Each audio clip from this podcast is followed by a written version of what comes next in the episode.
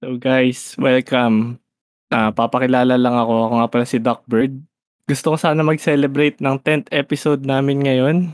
Pero wala yung special guest ko kasi may, may nangyari yata. pero nagtatype na yata agad-agad ah. Mamaya na siya. So anyway, papakilala lang kami. Anime Angas. Filipino podcast to na casual anime enjoyers lang. Casual fans. Ganun lang kami. Tapos first time namin makipag-usap sa mga communities. Pero mostly, anime ang pinag-uusapan namin dito. Yung mga anime na maangas. Welcome to Anime Angas.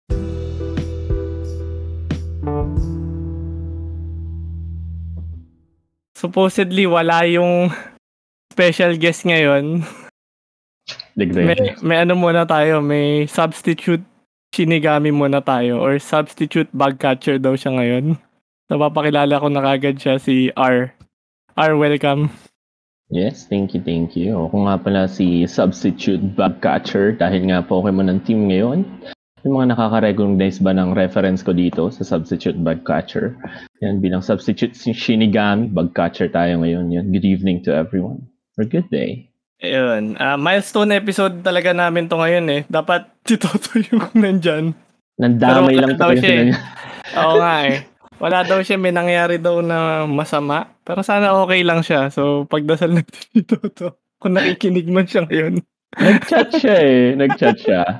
Anyway, Habol daw. nung ini-start namin guys yung, ano, share ko lang kasi wala si Toto. Nung ini-start namin Anime Angas, ang, uh, wala pa talagang title to. Ang, ano, usapan talaga namin ng podcast namin dito, anime and gaming. Din yung kanji yata na nakasulat dyan sa ano eh, dun sa logo namin. Anime and gaming talaga yan eh. Pero nag-focus na rin kami sa anime.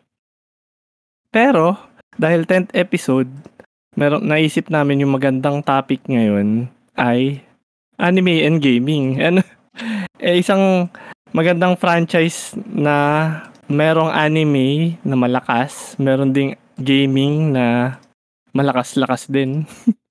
so tingin ko magandang topic to sa milestone episode namin na 10th episode. Ito, nabasa niyo naman siguro to kung nasa Spotify kayo. Pero, ako nga pala, sasabihin ko lang din na live kami ngayon sa Discord.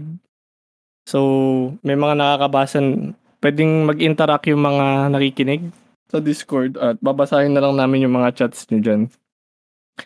Anyway, ah uh, may up... Kwento lang muna tayo saglit, R. Kumusta ka pa? Tamang kwentuhan lang. Kumusta ako? Well, sa anime An- parts oh. ba? sa anime Kasi, parts anime, recent. Wait lang ah. Ganito lang ah. Kasi mm-hmm. substitute ka. So, hindi ka, walang nakakakilala sa'yo kunwari ng nakikinig lang sa Spotify. Sino ka nga ba? Definitely. diba? So, yeah. dapat mag-introduce ka lang ng konti. At saka, yun nga, pakilala ka lang. Ba't ka nga ba nandito?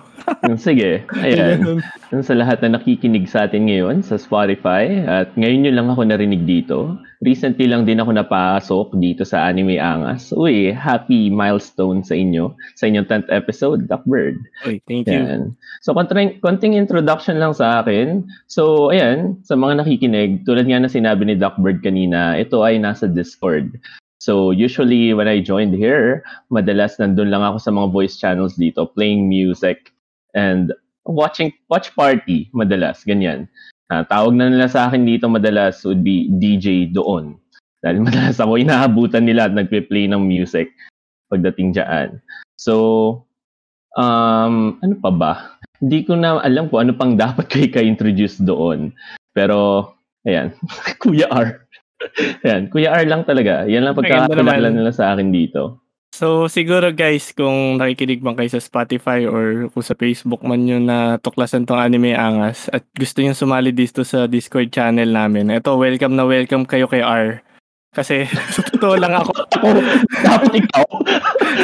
Dapat ako yung nagwe-welcome sa inyo eh. Sa totoo lang ako yung taga-welcome niyo sa ano, pagpasok nyo. Pero kapag yung, alam niyo yung Butler hmm. lang ako na taga bukas ng pinto. Si R yung taga ano, yung parang maid.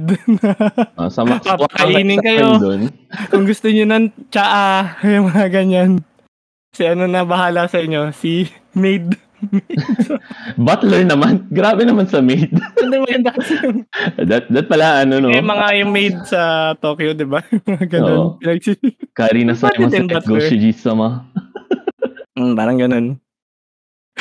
So, yan. So, wag kayo mahihiyang sumali dito. Madalas talaga Mm. ako aabutan nyo doon. And hindi naman ako masungit. You could interact with me as much as you wanted to. Ang hirap pala ng as much as you wanted to. Medyo mahirap yon But, yeah. Naman chill lang dito. Nakaka-enjoy naman since tulad yan, 10th episode na. Finally, di ba? Tsaka, yun yung mga times din na hindi hindi recorded yung mga kwentuhan. So, anything goes talaga. Anything goes martial arts. Kung gets yung reference. Ayun, yun yung nangyayari dun sa voice channels namin dito sa ano. Kaya masaya din ako dahil nandyan sila R, tsaka yung iba nating mga tambay sa Discord channel natin at binubuhay niyo tong anime angas Discord. Thank you. Thank you sa inyo. Palakpakan niyo sa sarili niyo. Pachi, pachi, pachi, pachi. So anyway, ayun na nga. At least kilala niyo na naman si R. Ako kilala niyo na siguro. Kung hindi man. Basta ako si Duckbird. Ako yung may profile picture na shiny na Psyduck. At ako Duckbird, yung... Mm, total eh, milestone nyo. 10 milestone nyo. Gusto mo bang i-share man lang kung saan nga ba at bakit nabuo tong ano, anime angas? ah, okay. Pwede, pwede naman short intro lang. Yeah, short lang, short lang. Keep it short para sa kwentuhan natin. Sa susunod siguro pag na-invite ko yung inspiration ko dito. Ah, oo nga inspiration? pala si Toto, no? Hindi, oh. Hindi, merong, merong kasing nag-inspire sa amin na podcast na pinapakinggan Oh. namin. Ay, okay, pinapakinggan ko. yun. Tapos siya yung kakapakinig ko sa kanya naisipan ko, but hindi ko din itry mag gumawa ng podcast. Mhm. So, gaming podcast yun. Shoutout ko na sila, The Game Silog Show. Yun, salamat sa inyo. Ah, kung ano siguro, kung maging guest ko sila minsan dito, maki- mapag-uusapan namin yun. Pero yun, sila talaga origin story ng anime angas. Pero yung Duckbird origin story, baka mapag-usapan natin mamaya dahil, ano to eh, Pokemon, Pokemon episode. Yes. Yun. Bago na, imbis na malayo pa rin tayo sa usapan, ilabas Yep. na natin kaya yung ano natin, yung guest And- natin for this episode. Ating special guest. Yeah. Pa- special guest na. Yes, Nagagawa na, ang dami nating special guest na. Kaya pakilala mo na siya. Actually, hindi nga tayo magpapakilala sa kanya. Ayun. Ang tanging may papakilala man lang natin sa kanya eh, ang background ko dito na narinig ko kanina, ito ay si Jarold, yun yung kanyang pangalan. Hmm. And ang kanyang dream was to be the very best. Tama ba? Tama ba ako doon, Jarold? Parang tama yun. Tama, So- tama yun. I wanna be the very best that no one ever was. Pikachu, Nice. Thunderbolt attack! Ako si Jarold. Yun. ah third year college, galing PUP. Ayun. Nice. At isa akong anime ng Pokemon lover. O Pokemon anime lover. Basta yun. Anime Yeah. Pokemon lover. Para specific. Mm. Ayan. Okay. Ako muna. ah ito kasi tinatanong namin sa mga bawat guest, pero hindi ko na natanong kay, kay R. Next time ka na lang, R. ah. Sige lang. Ah, Gerald, ano favorite anime genre mo? Kasi nasa anime angas ka. Pag-usapan muna natin ng favorite anime Yan. genre mo. baka Mga marami magalit pero ang mga favorite ko yung mga nasa sa mainstream Pokemon Naruto ah ano pa nga ba Hindi, Ah, wait lang. mga sikat Oo, pe- pero Gerald, ano yun eh? Mga specific anime yun eh. Yung genre, yung tipong, genre ano yung type ng anime yung ma- kinahihiligan mo. Hmm. romance Top one. yan mga number one romance tapos yung yung ano ba tawag dito yung mga high school life yung slice of life S- slice, Slice of of, life. Mm, yan. Mas gusto mo yung isa sa Pokemon at ano? At mga Naruto? ano ba Kung tawag iya, ano mo iwi mo ah. Ah, oo, top one talaga ma- muna yung romance at slice of life kasi yun yung yung yung mga seasonal ba. Ito kasi pang mahabaan uh, pang yung pang casual looking uh, viewing to. So, parang sinasabi mo, gusto mo yung mga slice of life kasi parang ano ka, yung the feels, yun ba mga gusto mo? Yung nararamdaman mo? Mm-hmm. Mm-hmm. So, ano yung top 1 anime Relate. mo? Kung, so, ano yung top 1 mo kung slice of life ang ano mo? Uh, rent a girlfriend. Awan naman to. Top 1 anime mo yun? Teka lang ah. Di, mukhang di tayo makakapagkwento ng Pokemon dito ah. Ay, diretso. pwede bang ano? Pwede bang movie? Yung, ah hindi. Your Line April nga pala. Yun. Pero kasama yung Red a Girlfriend ah, kasi na-mention mo eh.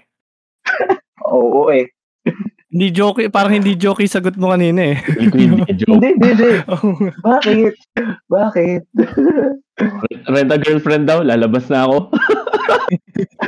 Sige, tingin ko tapos na tong ano, no? Oo. Alis na ako. Tatak daw yung mouse. Bakit ikaw yung naging naging guest dito? Joke lang.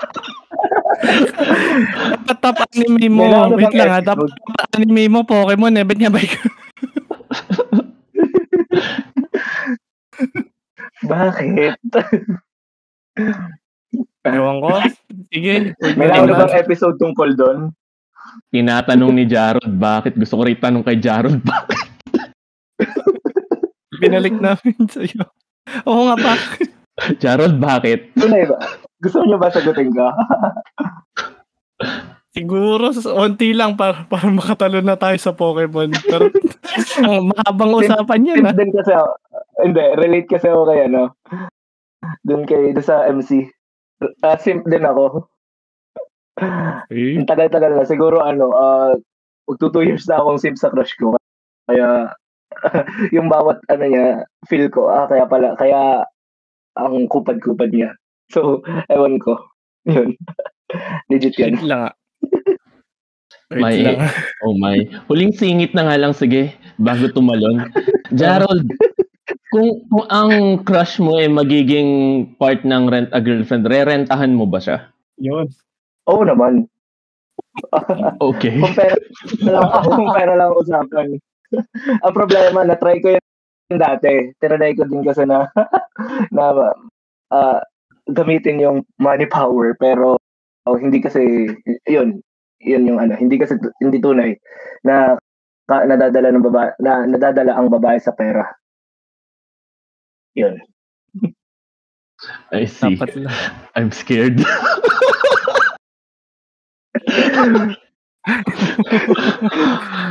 Eh, ay, nako. Teka lang ha. Nag-ano muna kami dito.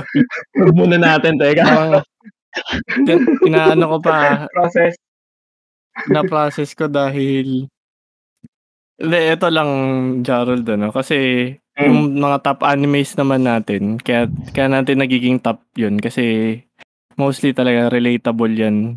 Kahit yung mga top Mm. anime ko, kaya ako naging top yun kasi feel na feel ko yun eh, as in, pero kala ko, ang feel na feel mo maging si Ash eh. Napunta tayo doon sa part na yun. Parang magkaiba si Ash. Wait lang ah. Kasi mako-compare natin si Ash tsaka yung bida dun sa Rent a Girlfriend. Eh. Parang magkaiba yung motto nung dalawang yun ah. Diba? baliktad na Si baliktad Ash kasi literal na ano eh, platonic sa lahat. yeah, friendzone master yun eh. oo Eh, ah, teka lang ah, guys. In, ah, kung baka may listener tayo na hindi alam yung Rent a Girlfriend eh. Meron bang or kaya mo bang i-explain sa kanila yung kung bakit tayo na baka kasi hindi nila gets kuwari Pokemon fan na sila bakit tayo na ano sa Rent a Girlfriend kahit Okay. explain mo Rent a Girlfriend kasi was, uh, that, as the title itself, pwede kang rumenta na magiging girlfriend mo for a day. Yun ang tema nung anime na yun. Ganun lang siya kadaling i-simplify na, kumbaga, nirentahan mo yung service niya, sasamahan ka niya para Mm. maging girlfriend niya for a day. Yun lang ang tema nun. So, kung makikita natin yung relevance niya sa ugali ni Ash, kung yung bida ng Rent a Girlfriend, eh, rumerenta siya ng babae na gusto niya. Si Ash naman eh, directly platonic sa lahat, di ba? Fin-friendzone niya lahat. Iba yun eh. Kaya nagulat kami dito. Nagulat ako sa guest natin. Oo, totoo. Ay, pero sige. Teka, so Jarrod, sino ba ano mo ang parang fictional character mo na hinahangaan? Hin- Hinahanga mo ba si pinaka hinahangaan mong fictional character? Dalawa talaga kung ano, eh, parehas naman sila ng ano, si Naruto at si Ash. Parehas na nila na-achieve din ang mga goals nila. Parehas marami sila pagkakaparehas eh. Ah, okay. Pero si si Yun. Kazuya ng Rent of Yun Girlfriend. na, yun. Si Kaso. hindi niya makukuha. Yun, hindi niya makuha yung gusto niya. I mean, 'di ba? Ang ang ang ang ang, ang, ang hina niya dumiskarte. So, yun yung ano, parang pares kami. Pero goal ko rin maging the best among the very best. Saka maging Hokage. Ah, iba pala. yun. Yun nga, na, na, na-achieve na nila yung dreams nila yun, itong dalawa. Kaya si Luffy hindi ko pa maano eh, ma-feel kasi hindi pa niya na-achieve, hindi pa niya nahanap yung One Piece. Yung ganun. Teka, so pag nalalayo na talaga tayo sa topic eh. So paano pag na-achieve naman ni Kazuya yung ano, makaka-relate ka na sa kanya? Pag naging girlfriend na Yes, yung na girlfriend. Oo. So baka ba- so baka mag-level up pa siya, maging siya na yung top character mo, ganun ba? Pwede. Gusto ko sabihin yung lagi kong ginagamit na disclaimer pero hindi ko magawa. Ano ba yun? Ang daming gusto sabihin. Pero ito, sige, gagamitin ko na yung disclaimer card. So, ang disclaimer card ko madalas na ginagamit eh, bawat tao eh, may kara- karapatan tayo sa mga gusto natin at hindi natin gusto. So, madalas kasi mahilig ako sa mga topic na unhinged. So, paunawa lang sa lahat. Mamaya kung Mm. nag-shift man doon yung topic, may kanya-kanya po tayo opinion at meron tayong preference. So, yeah. Yun lang. So, sorry guys din sa mga nakikinig na gusto pag-usapan namin yung Pokemon. Medyo nagulat lang din kami talaga. Kasi naka-ready na din kami sa Pokemon talaga eh. Ewan ko nangyari dito eh. Medyo na-judge eh. Okay lang naman. Feeling ko pati siguro yung mga nakikinig sa atin ngayon, nagtataka na kung Rent a Girlfriend episode ba to. Yun nga eh. Alam niyo, tuloy na natin. Sige na, ay, Okay. i- ano na natin, Okay. skip na natin yung kay ano, yung kay Kazuya. Pero, tingin ko babalik pa rin yan kasi parang na-scar mo kami. babalik Ano? pa rin mamaya yan ha. So, anyway, ah dahil ano tayo, Pokemon episode, Jarold. Gusto namin malaman kung paano ka nag-start sa Pokemon na anime or paano ka, paano ka naging mahilig sa Pokemon? Okay, nag-start ako kasi nung bata pa ako, nakongolect ako ng DVD. Uh, pirated DVDs. Tapos, Hmm. tanda ako ng panahon na yun ay ano, ang series pa siguro sa Japan ay yung Battle Frontier. Tapos, ang English pa lang nun ay yung yung Advanced Generations. Tapos yun, alam ko kompleto ko kompleto ko yun eh, yung yung mga bala na ganun nga. Tapos ayun hanggang sa ah parang nakahiligan ko na. Nung una naman hindi um, babala yung hindi hindi ako si OG, hindi hindi ako doon sa part ng pero pinanood ko. Hindi hindi lang talaga doon ako nag-start. So parang kasi 'di ba, ang maganda kasi kay Pokemon eh every season hindi ganun kalaki ng kailangan mong balikan dun sa past season. So kung ano yung ah, na-start ko, parang ganito yung journey niya. Tapos ayun, pwedeng binalikan nga. So, so mas nagets na yung yung ah ano motivation ni Ash. Tapos yun ah, hanggang sa ayun nga, sinusubaybayan ko yung anime tapos dahil hindi ako um, hindi ako galing sa mayamang family, pirated nga lang. So parang ano, ah yung mga games, hindi ako naka nakapaglaro masyado, emulator lang. Tapos yun, ah mas nagets ko yung story kapag naka binge watch. Yun. Ano pa bang parang ganun lang. So, teka, Ang, ang sinimulan mo ng series, hindi pa yung pinakaunang episode talaga ng Pokemon? Yung... Saan ka nag-start? Start ako sa Saan nag-start? advance. Pero English, English dub. Bali nagsimula ako talaga English dub. Tapos actually yung Japanese sub ay nung Sun and Moon lang. Mm, Oh. Pero binalikan mo din ba yung ano? Binalikan mo din yung kauna-unahang series o hindi na? Yes, Nag-start ka na lang binalikan ko na. talaga dun. Binalikan ko rin nung medyo halos ako na. kompleto ko na. Mm Ano ginawa mo? Iba Paano ang boses. nood ang ginawa mo? Ayun, ah, collect-collect nga ng DVD. Bale, basta meron parang bago or yung yung yung basta collection siya eh kapag kumpleto na yung yung una eh Season? Indigo nakalagay mm season. Ganun. Mm, so pinanood mo lahat ng anime pero hindi siya in chronological order, tama ba? Ganun. Parang ganun. Oo. Pero per batch. Binalik-balikan mo na lang. Oo, per batch. Per, per, lagi ano tawag doon. ah, bale, nung, nung dumating naman pala yung XY, ano, ano na, ah, uTorrent na ang uso. So, ano, dito. Okay. Putek. Idol mo si Luffy eh.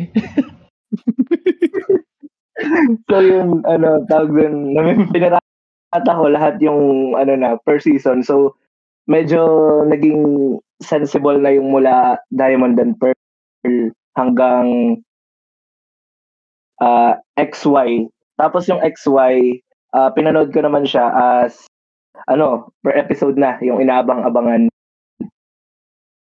Anong year ba itong lumabas yun? Anong year yun, XY? 20, Ah, 2016 nata yun. Yep. As in, in, Mm. in wini-weekly mo na siya, ganun. Mm-mm. Okay. Sige, tuloy. Sa ano na to? Pe- Pero illegal sites pa rin, di ba? yung ano, yung Mm. ganun.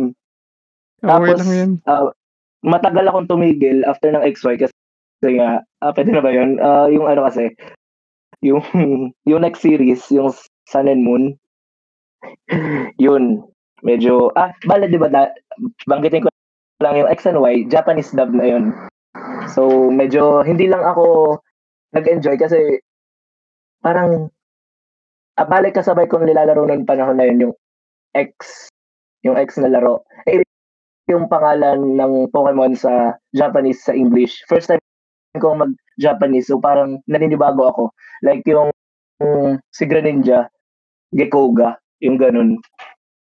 Tapos, yun nga. So, ah, tapos na ako sa XY. Diyan sa ah, Sun and Moon, ang tagal ko bago binalikan or bago ko start. Pero na, masasabi ko naman, pinanood ko pa rin yung Sun and Moon. Ah, bali nung kumpleto na siya sa Netflix. Actually, kahit yung Journeys, pinapanood ko rin siya sa Journeys. Yung English dub. Pero dahil sa mga nangyayari this this last yung ano yung climax ng Pokemon dito patapos na.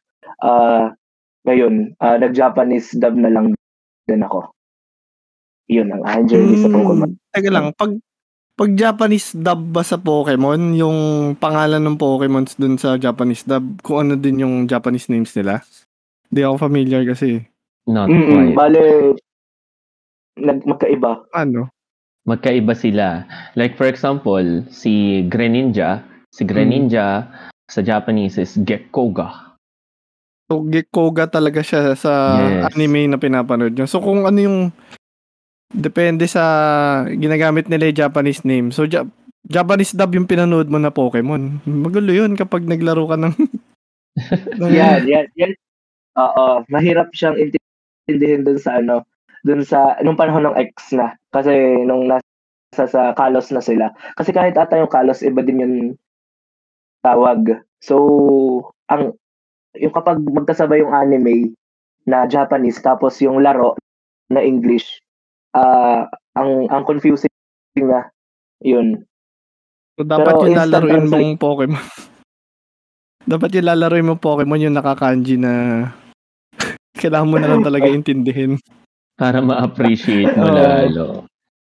Kasi alam ko Mm. mas matagal yata i-release yung anime English dub bago yung ano, Mm. Japanese. Tama nyo na lang ako mali ah. Tama naman. Kasi Mm, originated naman talaga sa Japan. Ang ano lang neto, fun fact lang, mas ma-appreciate mo kasi yung names nila sa Japanese since may reference sila kung anong uri yung pinagkuhanan nila. Ah. Para silang naglalaro sa puns. Oo. Ganun sila eh. Kaya ama- amazing enough yung mga names nila sa Japanese nagfi-fit. Hindi katulad yung iba na pag translate mo sa English, ang hirap mong i-relate bakit ganun yung pangalan ng Pokemon na iba. 'Di ba? Oo. Get, Tama. gets ko yan. Kasi yung, di ba yung, wala akong ma-sample na Pokemon eh. Pero yung ibang English names ng Pokemon, parang inisip na lang ng translator na mukhang ano to eh. Mukhang gantong itsura. So, eto na siya. Mm-mm. Pero ito lang question, damay ko na din si R. Kung sa inyong dalawa, yung una niyong pinanood yung Pokemon, English dub ba parehas?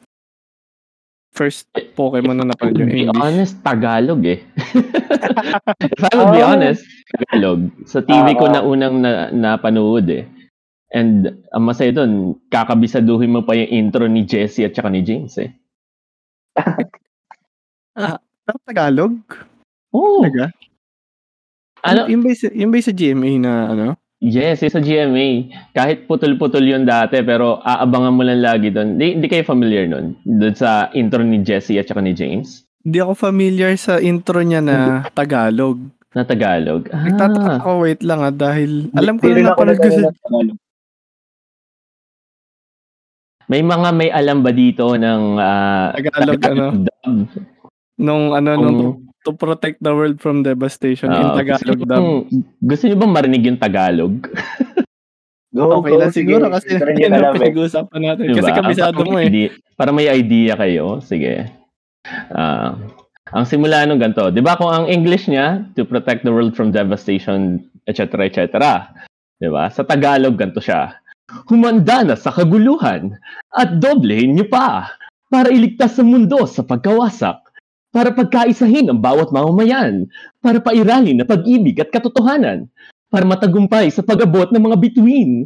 Jesse, James, Team Rocket, simbilis kami ng liwanag kapag lumipad. Sumuko na kayo o humarap sa inyong katapusan. Sa kababan at sa Meow, syempre.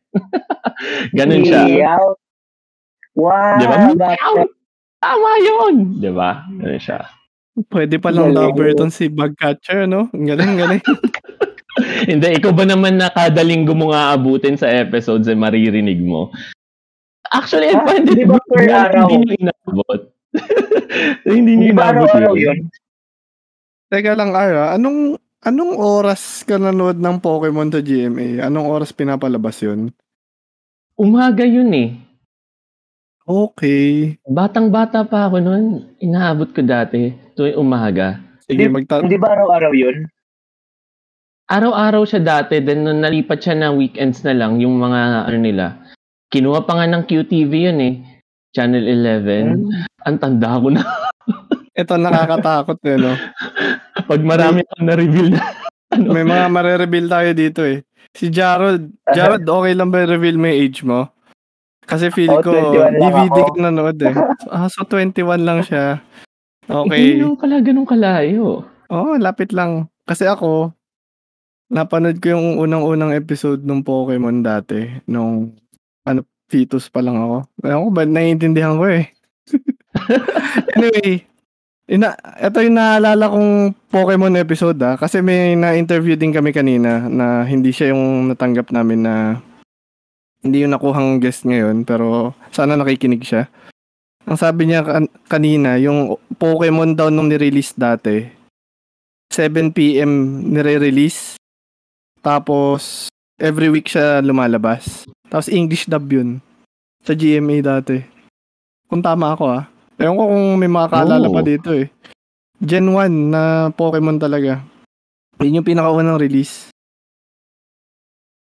Ewan ko kung tama ah. Ewan, di ako sure ah. Kasi yun yung sa GMA dati na Or ewan ko kung sa Cartoon Network na yung napanood ko. Pero English talaga yung napanood ko eh. Kaya yan yung familiar sa akin. Tapos yung pinakaunang season talaga, yung nakuha niya si Pikachu, yung may ano pa, yung may, may opening ng ano. Yun na. Sino Yung gusto ko I wanna- tanwanan? Dapat si Gerald ang kakanta nun eh. Oo nga, Ja- Oo, dapat ikaw, Jarrell. Kasi idol mo si Ash, di ba? Oo. Oo, oo, oo. Ma- Mamaya magsasampol ako. Apa, ba ba? Mapag-usapan na, total na sa usapan na tayo ng openings. Kaso, di yata napalabas lahat ng opening, no? Uy, may Kung- nag-confirm mag- sa akin. Ah, tama daw every Friday night before Bubble Gang. Ayun, Oo. meron. Ayun, thank you kung Gabi sino daw. man. Di ko nabasa. Ayan, pero kasi ibang magkaka, mukhang magkakaibang generations tayo pero hindi ako naniniwala. si Gerald, Ako din eh. Hindi ako naniniwala. hindi nga din ako naniniwala eh. So Gerald, anong ano yung top na opening mo ng Pokemon? English. English lang naman kasi yung mga favorite ko eh. Ayos lang ba? Okay. Oh, sure. So yun. Un- unpopular opinion siguro to pero yung pang X ah, XY series kasi yun yung bago ng version ng I Wanna Be a Very Best. Pero Yeah. ganun din yung lyrics. Hindi ko, Oo, tapos yung tono medyo ganun din pero iba talaga, iba yung vibe niya. tingnan sample niya pakinggan. Hindi, ano, hindi tayo eh. play guys dito ng ano eh, makaka-copyright tayo eh, ng ano, Ah, ng music okay. talaga. So, ang Definitely. mangyayari, ang mangyayari, kakantahin ni Gerald. Gusto niyo ba ah, sample? Meron ako ditong piano, pwede kong tugtugin. Wow, pwede naman. Pwede, Kung madidinig sa mag- ano. May nadidiscover Ah, din tayong talents ah. Oh, may, ta- may ano pa, may talent portion pala tong podcast natin, ano. Ay, teka lang. Eh, sige, habang nagre-ready si Gerald, si substitute naman matanong. Ikaw Medyo ano, Yes, ako sa bago. Kung sa mga opening. Kasi nagustuhan ko talaga yung ano, bago opening sa Journeys. English ba to? Or Hindi, Japanese siya. Familiar di ba kayo doon sa bago opening? Pihada Di- hindi nyo alam. Hindi natin maano eh. Oo. Tingin ko magbabasa lang ako muna din ng comments habang Oo. 1, 2, Ano? 3 siya. 1, 2, 3 ang title. If you wanted to listen to it. For some reason, napaka ano niya, pi- fitting lang. Fitting na fitting. Wait lang, ano yung Yun na. Pokemon Journey? Yun ba yung pinakabago? Yung pinakabago. Oo. Sige, papakinggan. Pakinggan namin after ng podcast. Oh, sure. Hindi For sure, for sure. Okay, Pakinggan game nyo. na ako, game na ako. Okay, so magsasample si Gerald, guys. ng Pokemon X doon opening. Kakanta ka ah. Go. Oo.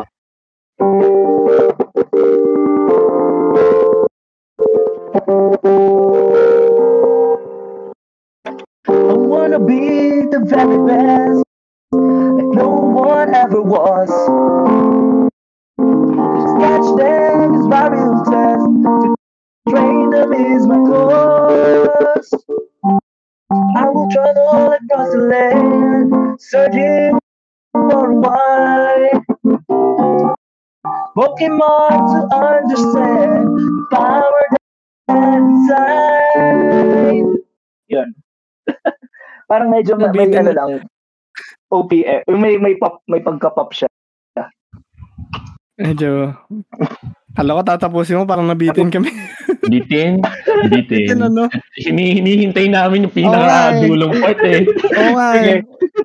Ano, patuloy, patuloy natin Pokemon, guys. ah. Binitin tayo.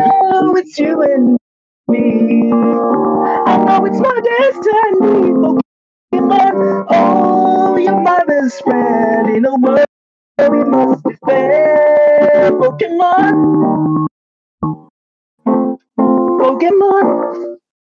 Yun. Parang may pagka ano siya. Pop.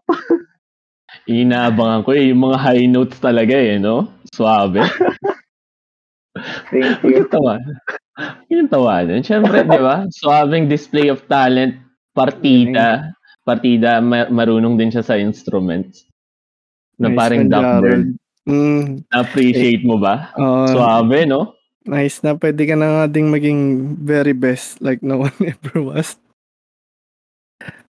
Tingnan natin. Pero ang, ang ganda-ganda nga. Yung ibang openings ba, di nyo din nagustuhan yung English. Ako, nag-iisip kasi ako ng opening eh.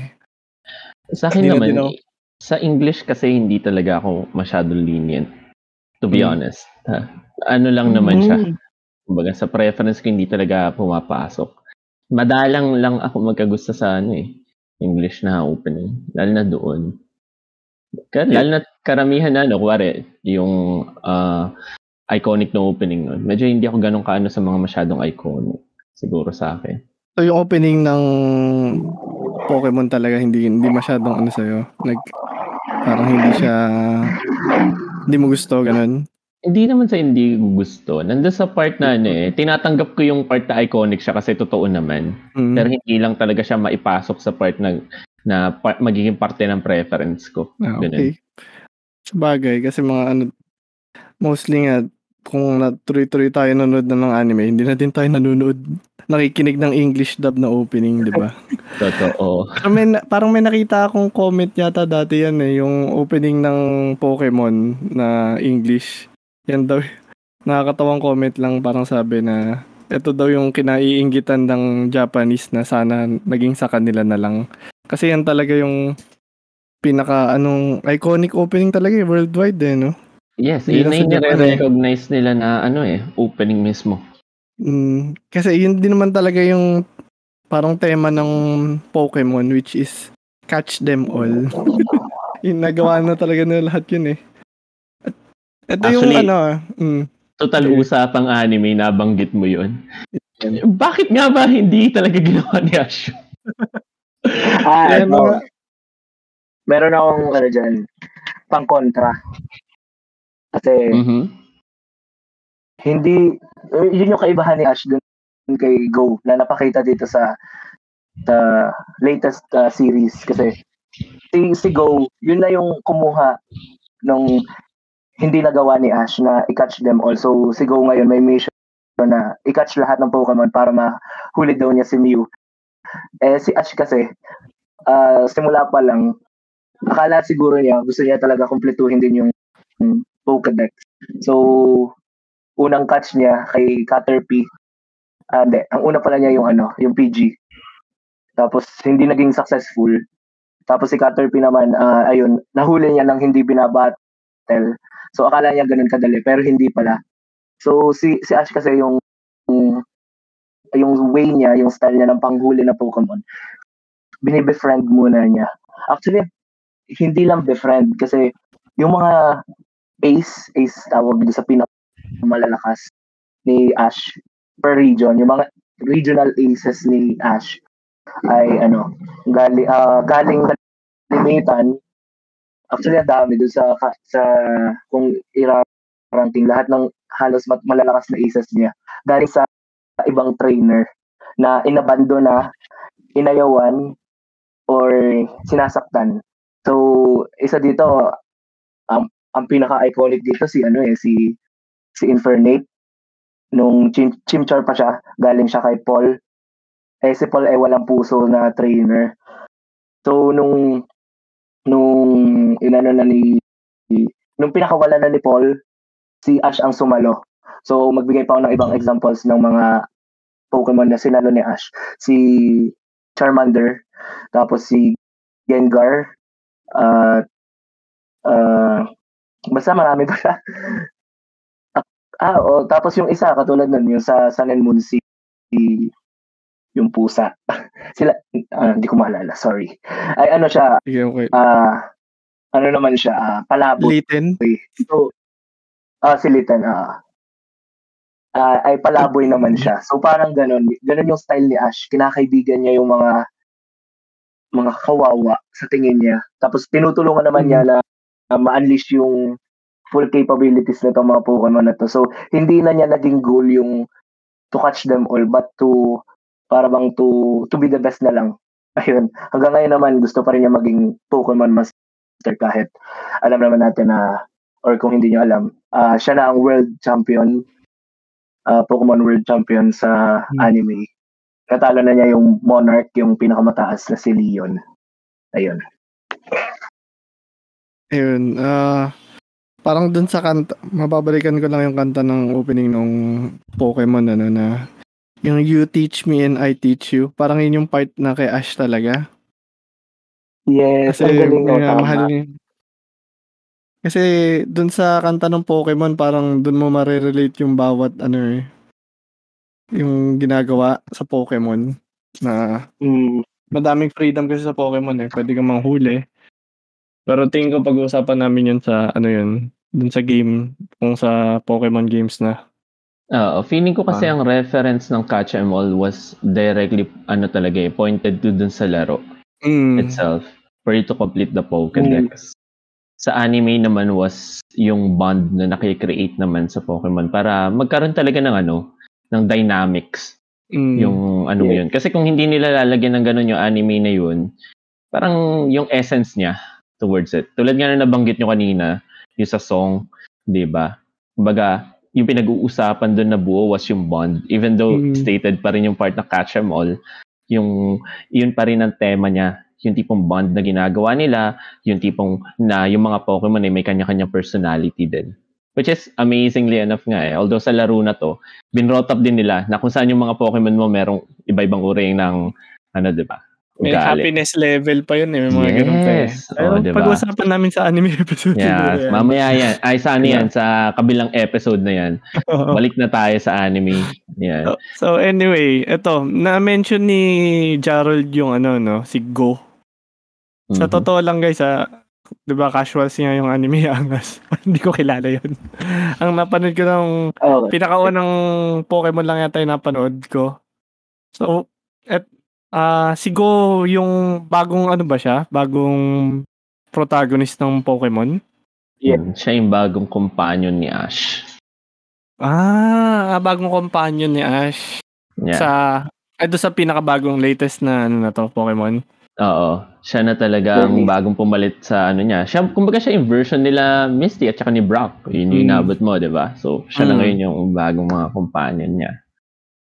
So, eto, 'di ba si Ash, ang pangalan niya sa sa Japan, Satoshi. Tama ba ako? Yes.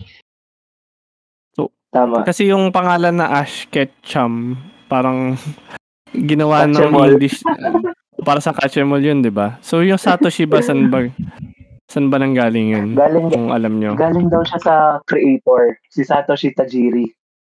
Hmm. Yun, yun lang, bali yun lang yung backstory niya. Wala siyang kaano, no? Oo. Yun lang talaga ang naging ano niya, naging reference niya towards it kung bakit Mm. pinarehas niya ng pangalan sa kanya. Magpa-fun Okay. fact lang din ako. Total, kasi Sige. ang pangalan ni, ni RI, Substitute Bug Catcher, ang dream lang daw talaga ni Satoshi Tajiri ay mag-bug catching. At parang hobby niya yun. Tapos, na-realize niya, what if gawin ko tong laro? Tapos yun yung i-present niya sa, hindi ko alam, hindi pa Nintendo yun eh. Yung mas nauna pa. Tapos hanggang sa, yung bug catching naging monster, monster catching. Tapos, di ba, nilalagay sa pocket. So, pocket monster, Pokemon. Ganun. Yun. Finally, someone Yeah. recognized that ano, reference. Yun yung tinatanong ko kanina kung meron ba nakakaalam sa reference ng bug catcher. So, finally may nakapagsabi na kasi tama yung sinabi ni Gerald, yun yung origin ng Pokemon mismo. Diba? That's Mm. amazing. May natutunan tayong bago. Yung buti, nabanggit mo akala- nga yun, ano? Akala ko kaya bug catcher kasi isa yun sa mga una laging nakakalaban ng trainer sa laro. Pero, Isa pa yun. na yun. Isa pa yun. Yes, 'di ba? Napaka eh, kaya nga 'di ba, sabi ko kanina nung nag-ano ko, napaka-iconic ng term na bug catcher. Kaya kung mapapansin natin sa unang Pokemon, siya yung una mo makikita kasi yun yung ginagawa ng creator dati, Mm, mm. 'di ba? So yun. May tanong ako sa iyo, Gerald. Total, ang dami mo Okay. ng ano, ang dami mo na napanood na iba-ibang generations ng Pokemon. Tanong kita kung anong fi- pinaka-favorite mo sa lahat ng franchise na nilabas nila. Na season, pinaka-favorite dun sa mga seasons. Hmm. Nung, nung una kasi, eh ito, medyo hanggang ngayon kasi hindi ko pa, hindi ko pa mabigay yung verdict ko. Kasi inihintay ko pa yung last episode ng Journeys. Kapag yan nalabas, tapos na-satisfy niya yung ending na hinahanap ko, which wait ka lang, wait ko lang sasabihin. Kasi yung pinaka-favorite ko sa ngayon is XYZ series, Kalos. Ah, siguro dahil nga Amor shipper ako. So, ang Amor shipper. So, Amor shipping yung sa mga travel companions ni Ash. eh parang pinag-ship siya ng ilang fans. At ako, uh, gusto talaga siyang i-ship dun kay Serena. Ito yung hinihintay kong usapan eh. talaga. Yan. Ito yung hinihintay ko. So, yun nga. Pero if, kasi ito yun eh, sa, sa journeys, binalik lahat ng possible na maiisip mo. So, kung, kung lang naman, kung lumabas ang episode na to tapos hindi pa na air ah, na air na. So, ito yung magiging sagot ko. Kung magpakita si Serena, natalo na niya ang XYZ. Mas uh, Journeys is the best. Pero kung hindi, XYZ pa rin ako. Yun. Yun lang. Alam mo, Duckbird, kung bakit ko hinihintay yung part na yun. Kasi doon niya nire-relate sa gusto niyang ano eh, genre. Kita mo? Ayun. Kita mo ba? Ayun. Tama. Ay, ay, Dahil, ay, ay, ay. Inabot okay. mo ba yun, Duckbird? Yung part na si Serena? Hindi na eh. Sa games na lang ako nun eh. So, okay. kailangan kailangan nyo ibigay yung context pa. okay. Uh, para sa mga nakikinig na walang ganong alam doon sa context na yun kung bakit si Serena ang sinasabi namin palagi when it comes sa mga yes? ano bang tawag doon? Uh, mga supposedly mga waifu ni Ash. mga ganyan. Mga companions. Oo, mga kanyang mga supposedly companions na pwedeng maging romance uh, ideals, mga ganyan.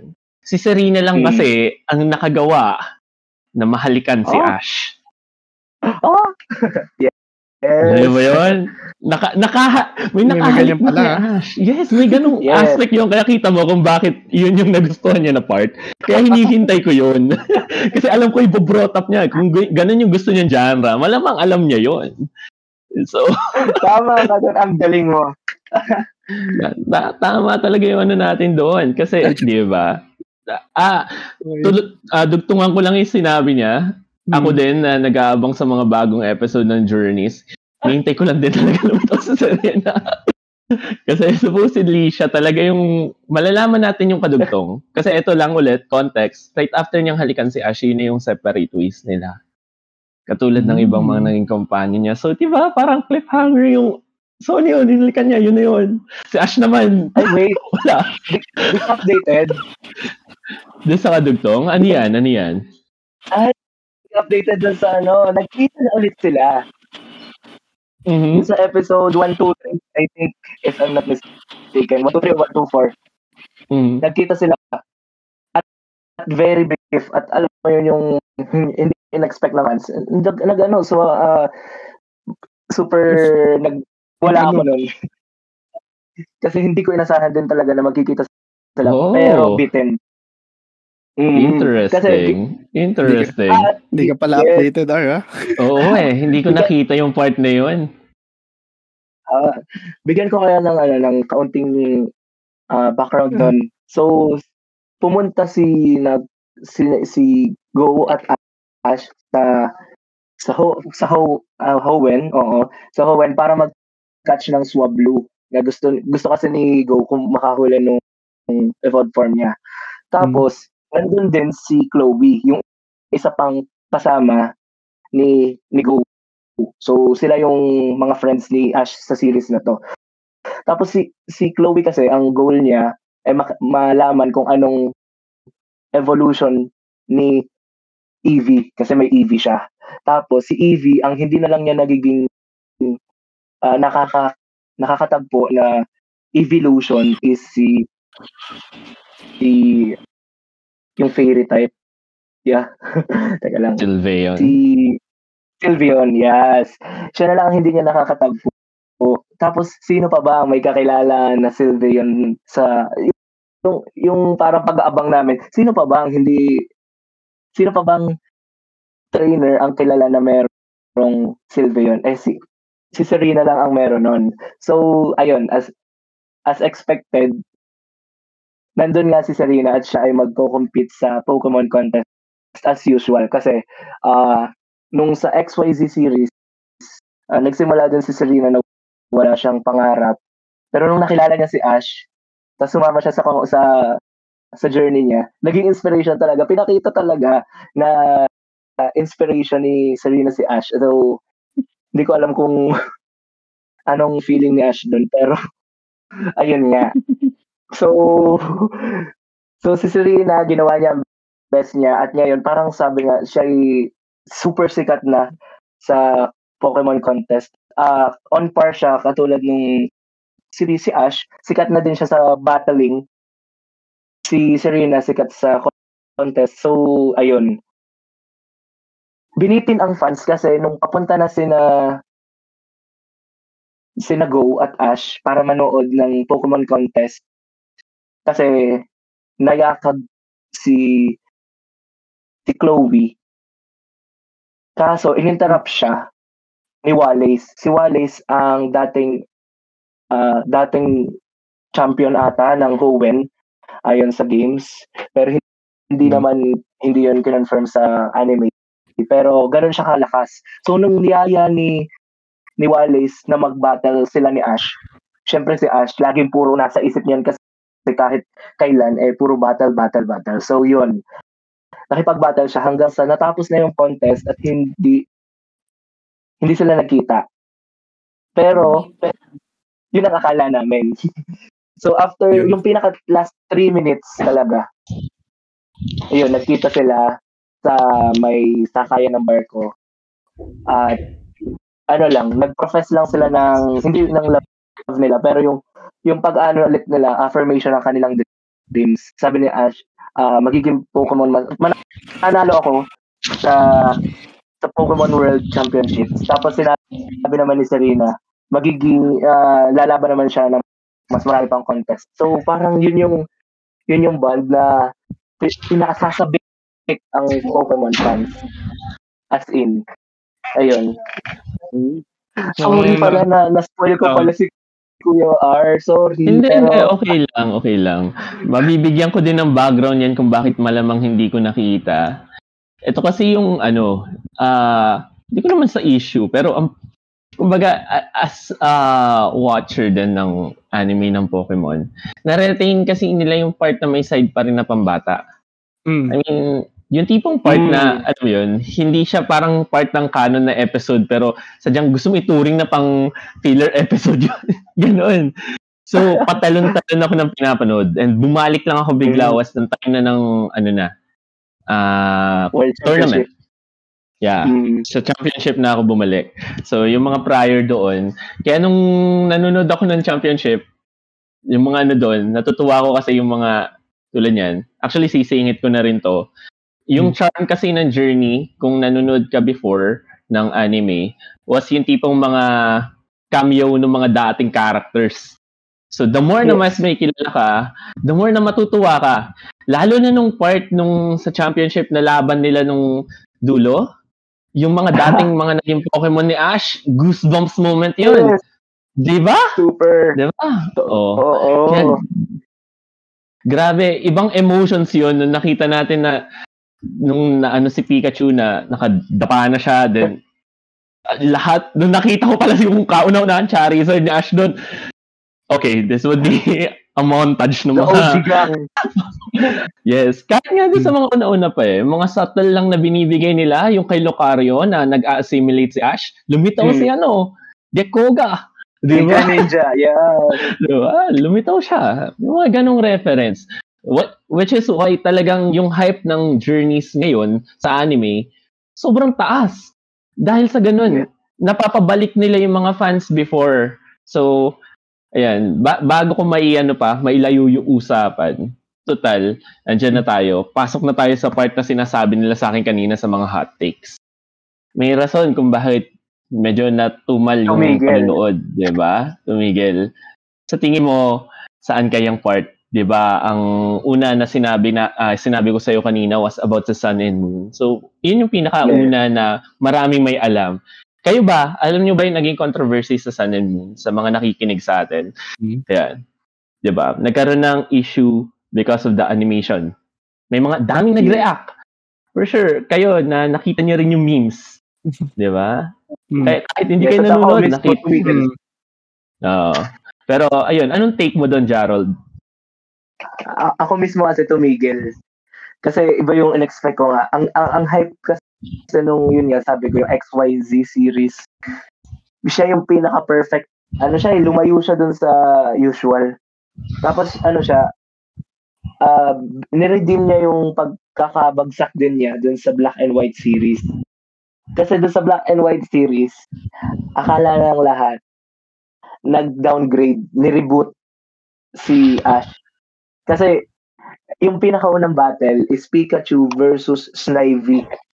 Eh si Snivy ay yung starter Pokemon na binibigay ng professor which is kung sa game logic is level 5 eh si Pikachu over powerful level na yon so yun yung yun yung ano eh nung yung pagdating ng XYZ na redeem niya yung sarili niya.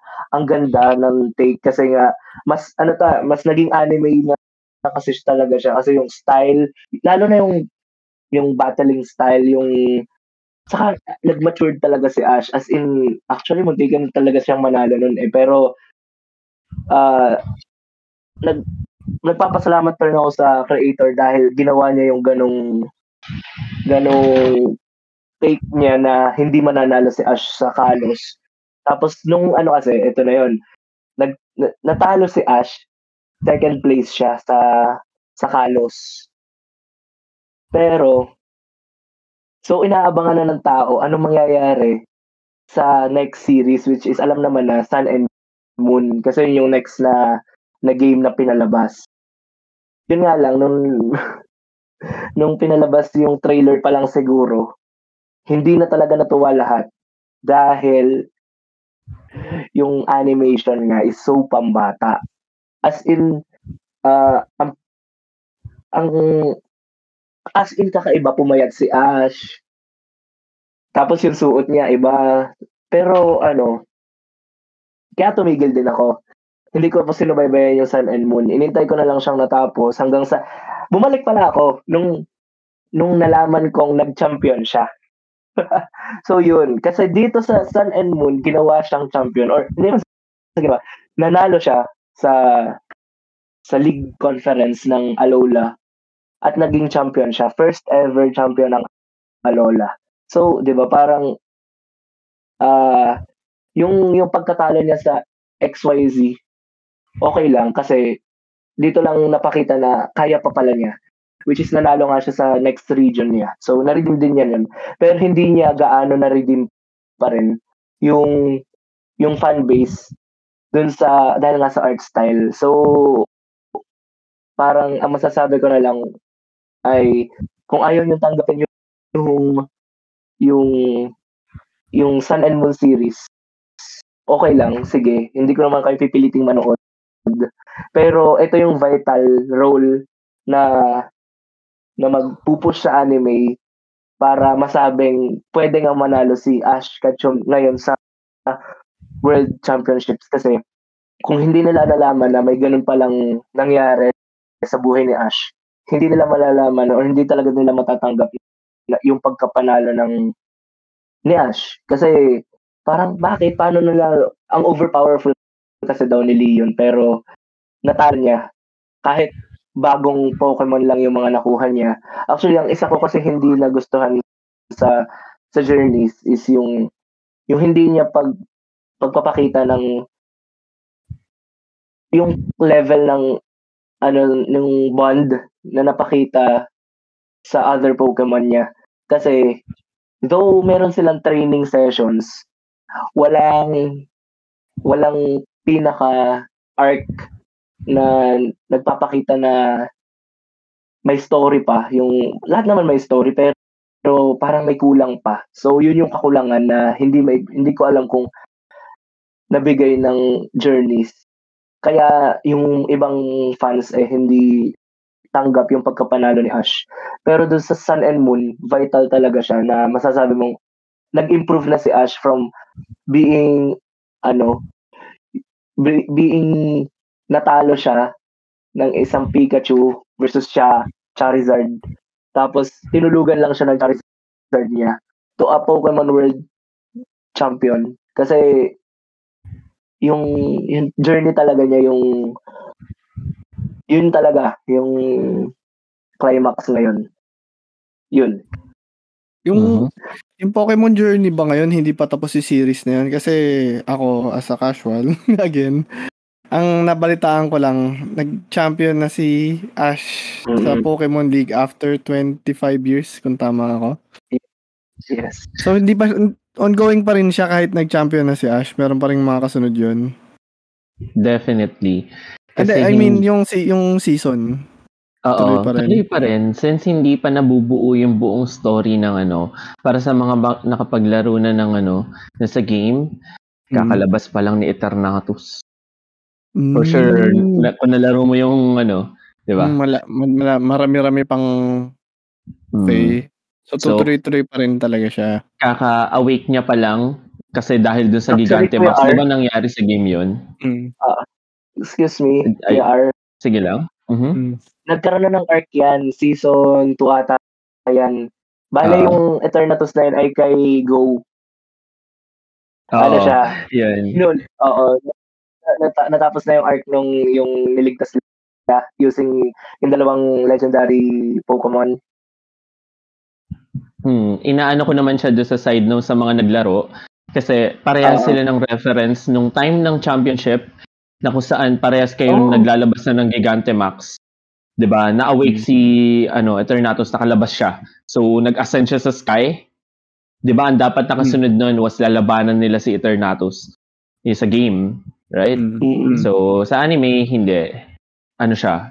Oh, Ah, okay. na-suspend 'yun. Na-suspend siya. So as for reference, for sure magigets sa mga naglalaro pa nila yun. Oo, sa mga games. Mas papalawakin pa nila yon. So, dun lang yung latest update. So, directly pa rin siya canon dun sa game. Nakikita pa rin yung progress Mm. at itself. Pero tama. Ah, balik ko lang dun sa Sun and Moon. Yun yung Mm. gusto kong marinig, to be honest, sa mga nagre-react sa Sun and Moon. Kasi, totoo yun. Ah, ah, ano ko lang din, background ko lang din para sa mga casuals katulad ni Duckbird. Mm. Tingnan nyo naman yung journey ni Ash. Sa lahat ng regions na pinuntahan niya, kada pagpasok niya doon laban sa champion ng region na yun, talo siya. 'Di ba? Sun and Moon lang talaga siya nanalo. Yun yung unang panalo ni Ash talaga. Kahit yung pinakamalapit, totoo rin yung sinasabi ni Gerald kanina sa X and Y, yung dikit na dikit talaga. Doon, doon kay, kay Alain, yung Hmm. pangalan ni Alain sa ano, kalimutan ko sa ibang Alan. pangalan niya, pero yun, Alan, yun, si Alan, yung ano niya doon, Charizard niya, laban kay Gekkoga. Sobrang close match nun. Pero syempre, canon, yet na-redeem niya nga sa Sun and Moon. Kaya may charm pa rin siya para sa akin kahit ganun. May nagsabi nga dito kanina sa ano natin sa chat na animation lang. Yun lang naman talaga ang Mhm. naging directly na dahil lang kung bakit parang natabangan yung fans. But para sa akin, well-redeemed sila. Grabe yung budget nila nung sa championship. To be honest, Oo. grabe yung budget yun. For part ng ano, nung kay kay Professor Kukubi. Oo. Grabe, well-redeemed na well-redeemed. Although singit ko lang, isa sa waifu ko na favorite, si Lusamin, nasa Sonnet. Oh my God. Naipasok ko eh. Oo, sisingit ko talaga yun. Pwede pa sa akin yung ano eh, yung anak niya, Sino? Lily. Oh, Si Lily. yo, mas maganda pa rin talaga si Lusamin. At saka ano, syempre, si Cynthia. Ah, nasa top tier ka si Oo. Cynthia. Ano yan, si Lusamin. Mga pre- mga re- preference ko sa babae. Namimili tama. Ikaw ba, Duckbird? Sino bang waifu mo? Bago ko tanungin si Jarol kung sinong waifu No, niya sa Pokemon. ayokong mamili ng waifu na sa Pokemon kasi ano na yan eh. Na, ito, ito nga din, baka malayo yung tanong ko eh. Pero sige, tanong mo muna yung tanong mo Sige. muna yung waifu ni Jarol kasi Jarol, sinong waifu mo? mapupunta dun yung Sa topic. Pokemon. Siyempre si Mm. Serena. Ah, oo nga. Pansin naman kanina pa. Oo nga. yung... so, sige, Duckbird, tuloy. Sige, tingin ko matatalon tayo dun sa topic na it- gusto ko din itanong sa inyo. Kasi Mhm. Bakit ako hindi namimili ng waifu? Dahil alam, ito nga, yung mga karakter sa Pokemon, kung isipin nyo, da, tagal na yan, kung 25 Mga years man siya. Pero sila hindi, hindi tumanda yung characters. So, Mm. ito yung, ewan ko kung nagiging issue ba sa iba to, yung, yung nagiging waifu niyo yung mga bata. Pero yung pumili eh, kaya Huwag kang mag-alala. na FBI, baka meron nakikinig na FBI sa Spotify eh. Delikado. Ito, ito maganda eh. Kasi si Lusamin, nanay na siya. So, Hmm. safe. Alam mo ba, age ni Lusamin? 41. Oo, Okay, safe pa rin so ikaw safe ka. Safe yun, safe. Pero sa ibang degree, hindi. Yung kay Gerald, nakakatakot. Ingat ka, Oo. Gerald. Ay? Kasi wait, wait, 21 ka na, wait. di ba? Ay, ano? Yun na nga eh. Pero nung ano, nung XY series, 16 lang ako. So for 3, Oh. Or Okay, ano lang, di ba? kasi Ganyan din eh. Pwede, ganyan din eh. Parang ganyan din napunta tayo sa usapang waifu eh. Ganyan din ako mag-isip yung mga waifu ko dati na outgrow ko naman sila pero waifu ko pa rin sila dati eh. Pero hindi ko na sasabihin. Secret na lang. Curious ako. Curious. ano tayo off air na lang tayo mag-usap ng waifu ah guys. Saka na, baka may nagbabantay na ano eh, na FBI. Ah, biglang may Anyway. kumatok sa pinto mo eh, no? Oo, nakakatakot yun yung mga tumatalon. So, na, napunta tayo dun sa age eh. Kasi yun, gusto ko din itanong yung itanong sa inyo yun yung issue. Kung issue ba sa inyo yung hindi tumanda yung characters after all these years? Kasi kung compare natin sa ibang anime, eh. kuwari sila Naruto nagkaanak. Sila Mm-mm. sila Luffy kahit kahit hindi man sila nag-age, may mga time skip pa rin na konti eh. Pero itong Pokemon, ito yung sinasabi nilang 10 years parang napakatagal na 10 years old na character. Ah, issue ba sa in- naging issue ba sa inyo guys yung hindi nag-age si Ash man lang sa palabas? Kasi ang tagal talaga nung journey niya, eh. parang possible ba? Eh, parang ganun, dalawa yung naging tanong ko, no?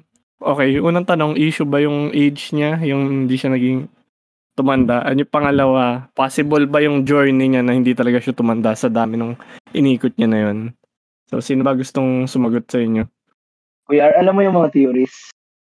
Marami. Masyadong marami. Pero isa ang pinaka-popular. tayo? Ah, Isa ang pinaka-popular doon.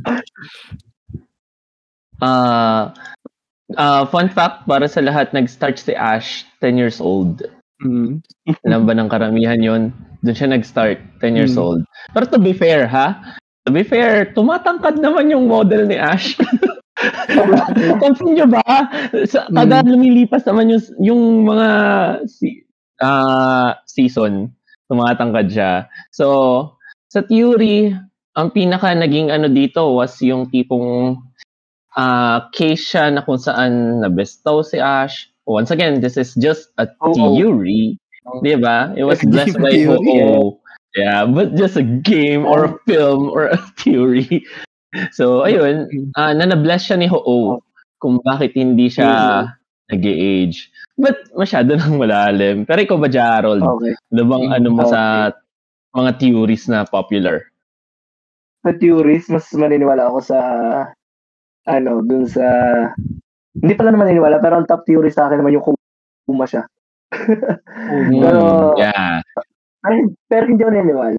Yeah, parang yun lang yung pinaka ano kasi 'di ba, yung first ever pagla paglabas niya, yung grabe yung sinugod siya ng lahat ng ano ng Firo at Spiros. Tapos tinamaan pa ng Mm. ay hindi pala tinamaan. Si Pikachu nag-emit pa ng super lakas na kidlat. So, 'di ba parang yun yun na nakuma, hindi naman tunay na yung mga In next. Pero pero yung take ko naman sa hindi pagtanda ni Ash at sa, sa lahat, Mm. ayos lang kasi ayos lang ako kasi nung na- meron akong napakinggan na take din ng ibang tao na review.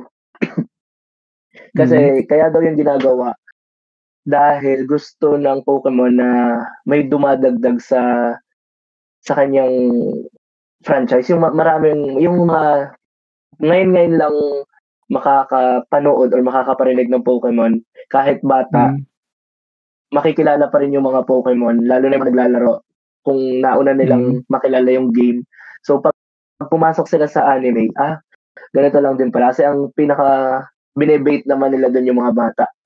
Though, Mm. iba na dapat yung case ngayon kasi yun nga, matatanda na yung yung mga mga OG Yung fans, ganun sabihin natin. Yung mga OG fans, oo. Pero sa tunay kasi, kung kung ang effectiveness ng Pokemon Company is kung itong matatanda na to nahuhook pa rin, 'di ba? Ang ang ang nalalabas nila doon ay yung nostalgia. Like lalo na yung itong ang Pokemon Journey, yung kahit kahit matanda ka na, nabalitaan mo na lumabas nga itong si ganitong character. Nood mo yung kahit isang episode lang na yun, na wala namang connection sa hindi mo alam yung background ng lahat. Yung makita mo lang, Mm. ah, yung nostalgia na na-feel mo, kahit hindi ka na fan. Meron akong gano'n na, meron akong kaibigan na dati, ah, fan sila ng Pokemon, lalo na si, si Serena. Tapos, hindi na daw sila na nga nagtuloy. Pero nung binanggit ko na bumalik si, si Serena, pinanood nila, tapos ang satisfying, kahit hindi nila alam yung context. Yung ganun. Yun yung gusto ng Pokemon Company. Pero, yun nga, ah, siguro ngayon, na parang kasi yun nga debate yun eh is it time for Ash to grow up or to Mm. to change the protagonist parang okay na din para sa akin yun kasi na-achieve na niya. yes Nag- Na ano na niya, become the very best na, no? Time na Yeah, para ito sa naman. after story. Ikaw, ikaw R naman, Mm, mm, mm. issue ba sa'yo? Or okay lang din? Sa akin Yung na, sabi hindi na niya karamihan ng ano ko eh. Mm, ang ganda naman doon, yun. eh. na okay lang din sa akin. Pero yun lang din ang gusto ko sisihin was yung franchise. Kung bakit hindi. Kasi nga totoo yun. Na syempre, for you to pull out uh, ng mga bago, lalo na syempre ang bilis ng mga generations ngayon, Mm, mga bata. Doon at doon mo sila mababatak. And it's the same case din kasi kung paano nila ginagawang take. Katulad ng sinabi ko kanina, na hanggang ngayon ni-retain nila sa journeys na may episode na, na para lang talaga sa mga bata. Kung iisipin mo na hindi ganun kalalim yung plot, na lilitaw yung Team Rocket. Yun talagang ano lang talaga nila, formula nila per episode. mm, episodic style Mm. na. Talagang na-retain nila. And for that same reason kasi, kasi gusto ko lang din, siguro nasanay na lang din ako na si Ash. Parang everyday life nga ni Ash per episode ang pinapanood natin eh. Mm. Ganun siya. Parang hindi hindi na rin naging ang skip para sa akin na kada nakikita mo siya every episode na parang ika-count mo that that's a day.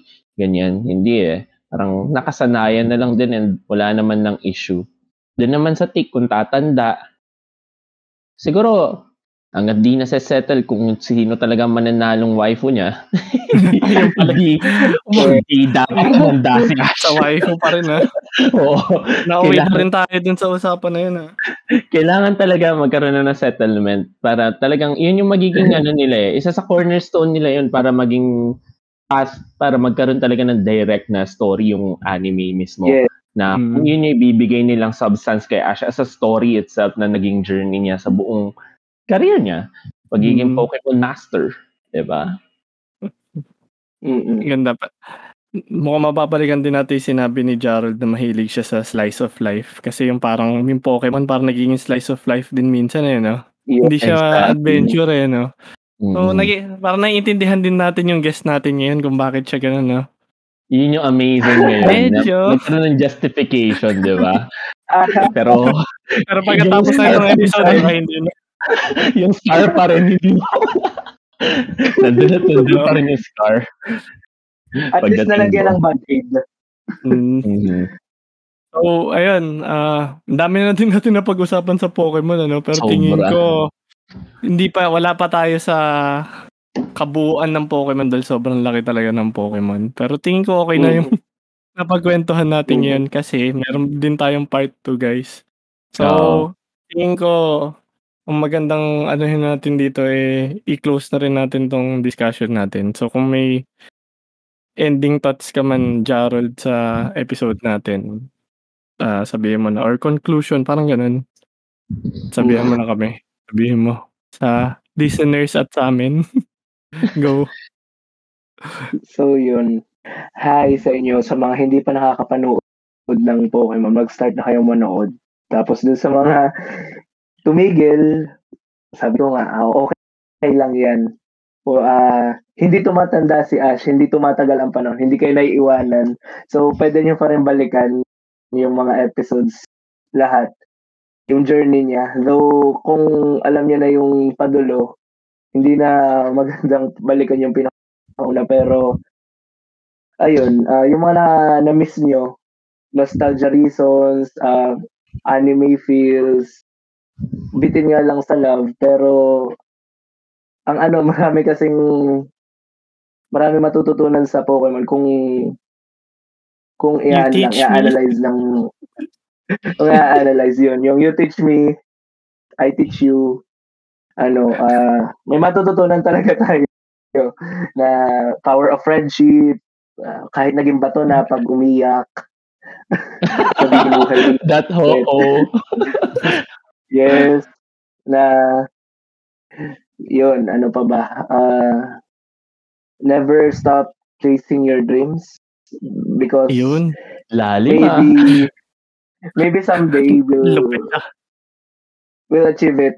Kasi kung kung kung binigay naman agad, parang okay, paano na anong what's next, 'di ba? So yun yung nakakaabang-abang din kasi kung nung XY ay nabigay na na nanalo si Ash, what's next?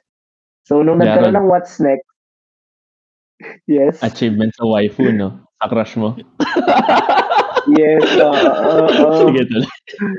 Yun na nga eh, yun na nga eh. 'Di ba? Nung na-achieve na niya yung yung what's next nung panalo niya sa Alola, 'di ba? What's next is World Championships. So, another what's next is anong gagawin ni Serena na mag na first move naman siya dun sa XYZ. So, baka naman magpa-first move ulit siya dito sa pag-congrats. So, abang abang na lang din natin baka doon sa mga ano diyan, more shippers. So, yun. Mm-hmm. Uh, ma- makakamit din natin yung ating pangarap. Tapos, malay natin si Kazuya eh. Joke. Sige. Ako nabalik mo pa. Bakit bumalik to? Bakit bumalik Pokemon episode? bakit, bakit na naman nabalik to? Goals niya. So, baka idol din na si Ash. Dadating din yung panahon na ma-achieve niya yung makukuha niya yung dalawang Pokeball. Ah, yung, yung dream niya. Oy. Oy. That's Oy. Ikaw, so, Ar. so kung gusto niyo pong pag-usapan ng Rent a Girlfriend, pwede niyo po ulit akong invite dito. Ah. Joke. 911 was namin, emergency. Pero, FBI. Titingnan namin. Patawag akong PIDEA. sige, sige. Ikaw, okay. Ar, mm. sa ano, conclusions or ano, At teka lang, natin. bago ko magbigay ng conclusions, uh, dapat okay. sa game to eh. Actually, mas lenient okay, talaga ako sa games. Okay Pero ito, may mga gusto ko itanong sa yung mga dapat na tinatanong sa isang fan ng Pokemon. Number one, mm. sa starters, hindi yeah. ko papapiliin ah, okay. kung sinong starter. Anong element? Anong type? Grass, water, or fire? Ayan, reference kay, kay Gio, shoutout sa'yo sa General. Ayan. Yun. Sino ba tinatanong mo? Oh, si si ako. Gerald. Si Gerald. Mm. Mas gusto ko fire. Fire. Kasi maraming ganun si Ash eh. Marami, oh. kompleto ata si, teka lang, uh, wala siya talaga, ano eh. Howen. Wala siyang Howen. Yun lang, Howen lang ang wala niya. Kasi Charizard, meron siyang yung ano pa, yung second, Cyndaquil na naging Quilava, nabibitin ako, hindi pa niya ginawa type lotion. Ba't Tapos yun nga ako, when wala. Pero hindi rin, ako, hindi rin ako na-satisfy nung, ginawa, nung pina-evolve siya sa Sino. So, parang oh. for ano lang yun. Alala, so, ayos formality. lang din sana kung naging, oh, kung naging Cyndaquil na lang din siyang cute-cute. Pero, hey, sabagay, ka-level niya si Bayleaf. Pero nga, next na series, ay wala din pala siya ng, alo, uh, wala din siyang kalo tapos Alola meron siya. Yun, kaya Fire, pinakamarami niya yun. Saka okay. may pinakamaraming back story on Fire. yun. Si si Duckbird sa kanilang episode na yon uh, para mas intense. Uh, most sunod, chosen yung Fire, abangan. ano? Pero uh, sige. Most ba? chosen talaga. May isa pa. Most favorite Pokemon hmm. na lang, Gerald. Yun. Uh, sige, si Snorlax. Actually, isa lang, ha? Oo, si Snorlax. Yapos-yapos ko ngayon si Snorlax plushie ko. Bakit? di, di sa kinay ko siya. Bakit? Ang cute naman talaga ni Snorlax. Kasi ano, same kami na personality pala tulog. Tapos, pero, pero, deadly. Naguguluhan ako sa Deadly. guest. Deadly. Okay. Nakakatawa, nakikilala natin yung guest eh, no? Lalo na, lalo na kapag nag-body, sla- body smash na. Parang dumadami yung question sa buhay ng mga nakikinig. Fun fact lang kay Snorlax, kaya daw siya laging nakapikit at tulog. Kasi doon daw lumalabas yung hyper beam.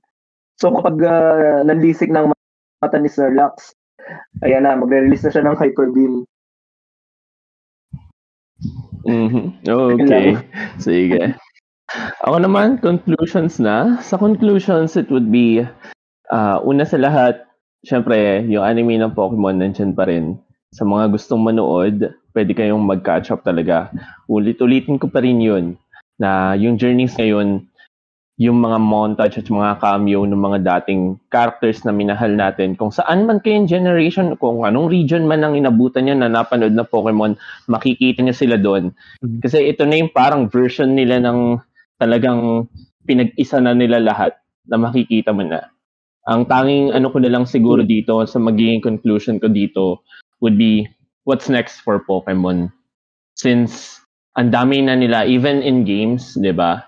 Medyo lumayo-layo na yung mga ano nila na direct na story based talaga. Where, whereas kung nilabas nila ngayon Scarlet Violet, gusto ko malaman yung take nila doon when it comes sa anime na mismo Mm. yun ang kinakaabangan ko na lang since tulad nga yan, sinabi ko, patapos na sa journeys, yun na yung buong journey ni Ash talaga Mm. na wala nang mayano doon na yun talaga yung magiging end up na. So, yung ano na lang dito, was kung magko-continue pa rin ba si Ash sa mga kasunod na anime, maglalabas sila ng bago, makikita na lang natin. So, bago ko tapusin lahat ng gusto ko sabihin, iisa na lang ang gusto ko iwanan dito sa mga nasa general.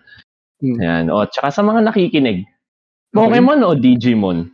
Yun lang. Once again, ako nga ulit si substitute natin, Bugcatcher na R. Yan. maraming maraming Gusto ko salamat sa pag-invite sa akin dito. Sasagutin. Salamat. Gusto ko sagutin. Pagbibigyan Okay, pa ba? ako muna. Mamaya ka sa mag ako muna.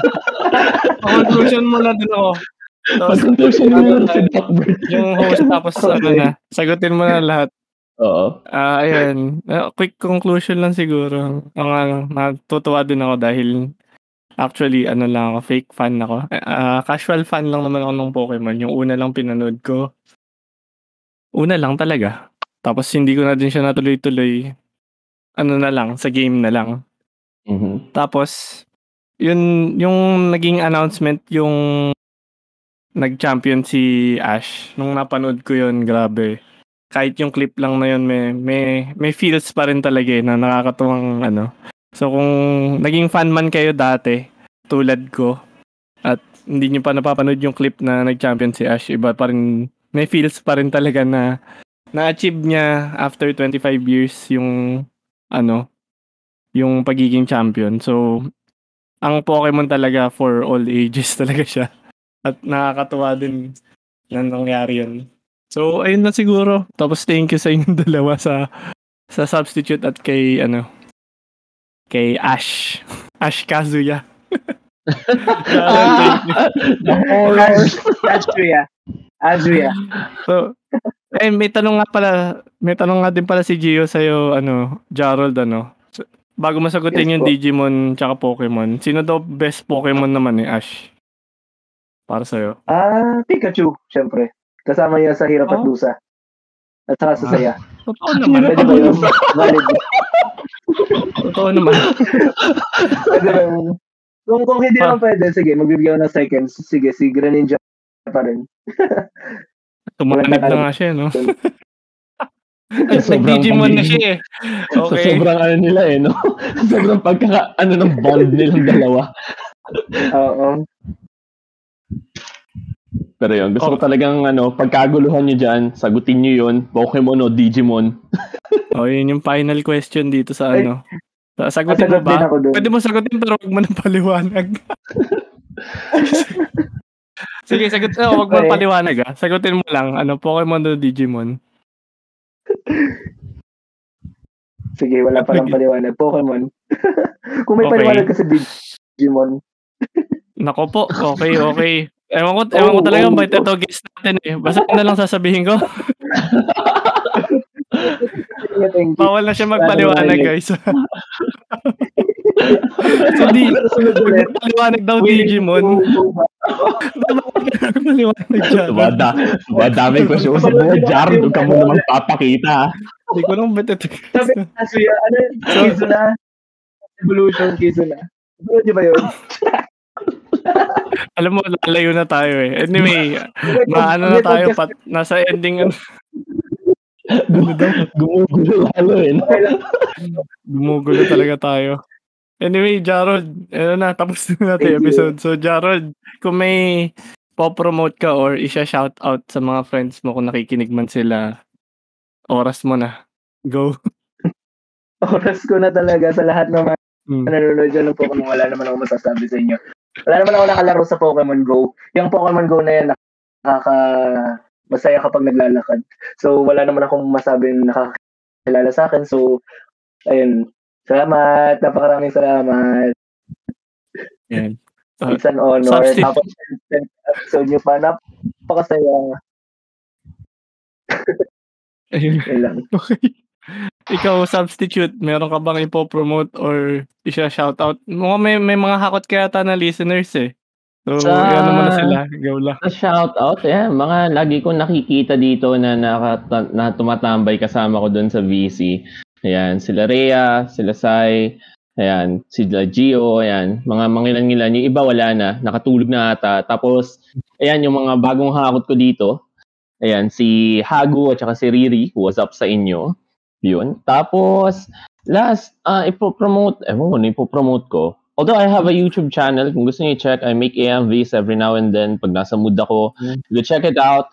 Um, pangalan lang na isa-search niyo would be Rintology. That was R uh, R-Y-N-T-H L-O-G-Y. Yun lamang. Sa uulitin, ayan. Kung wala kayong mahakot, ayan. And sa mga ano, kahit sa games, mas lenient talaga ako sa games. So kung meron man na ano, na open pa doon, mas gusto kong magsalita doon. Mas masaya.